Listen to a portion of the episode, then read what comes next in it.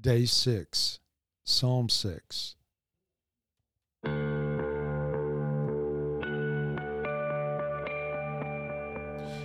Hey there, everybody.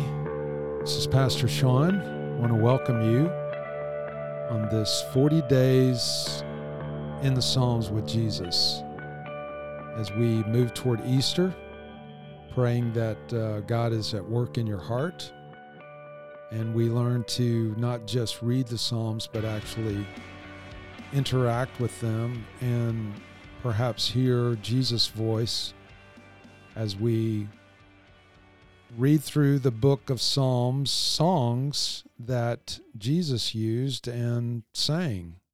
That's pretty cool, isn't it? To think about Jesus singing. Well, he did. And he sang some of these Psalms and probably this one that we're reading today. I'm going to read from Psalm 6 in the English Standard Version. O Lord, rebuke me not in your anger, nor discipline me in your wrath. Be gracious to me, O Lord, for I am languishing.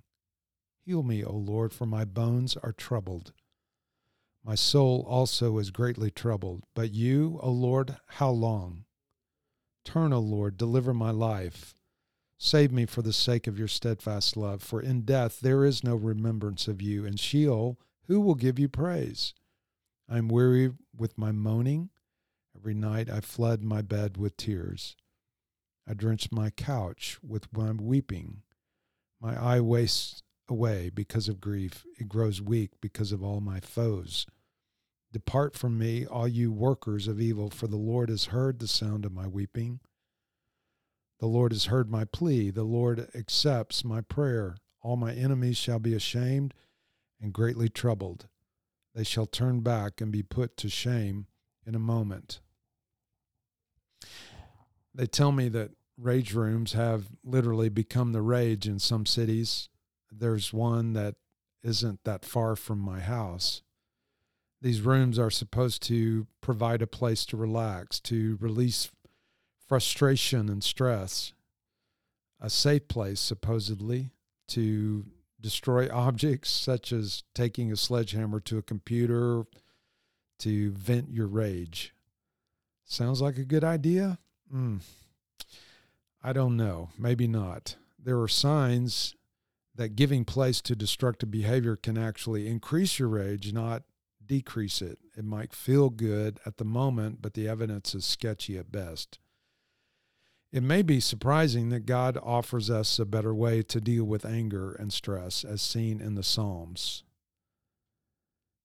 As a, a new believer, I read these Psalms, sometimes called imprecatory Psalms, as something that was okay for King David or the original writer, but somehow unholy and unsafe for me to do. However, I I now see God's wisdom in giving us these examples as ways of praying through our anger and stress. I'm not suggesting that you bring a sledgehammer to prayer time, but being honest with God about your feelings and frustrations is not only good for the soul, it's an opportunity for God to deal with us and often get to the root of such feelings, as David does here in this psalm. So, my question would be when was the last time you were completely honest with God about your anger? Uh, the you know the Bible says, "Be angry, don't sin." So don't be afraid to offer God your big questions. I think this is the way we could respond in prayer today. To be honest with God about what angers you? Uh, what what major questions come to the surface when you get quiet? I've found, and David found, that God is big enough to handle those questions and prefers honesty over hypocrisy. Jesus certainly indicated that. So, as you pray in these next few moments, be honest with Him about what's troubling you today. We'll see you next time.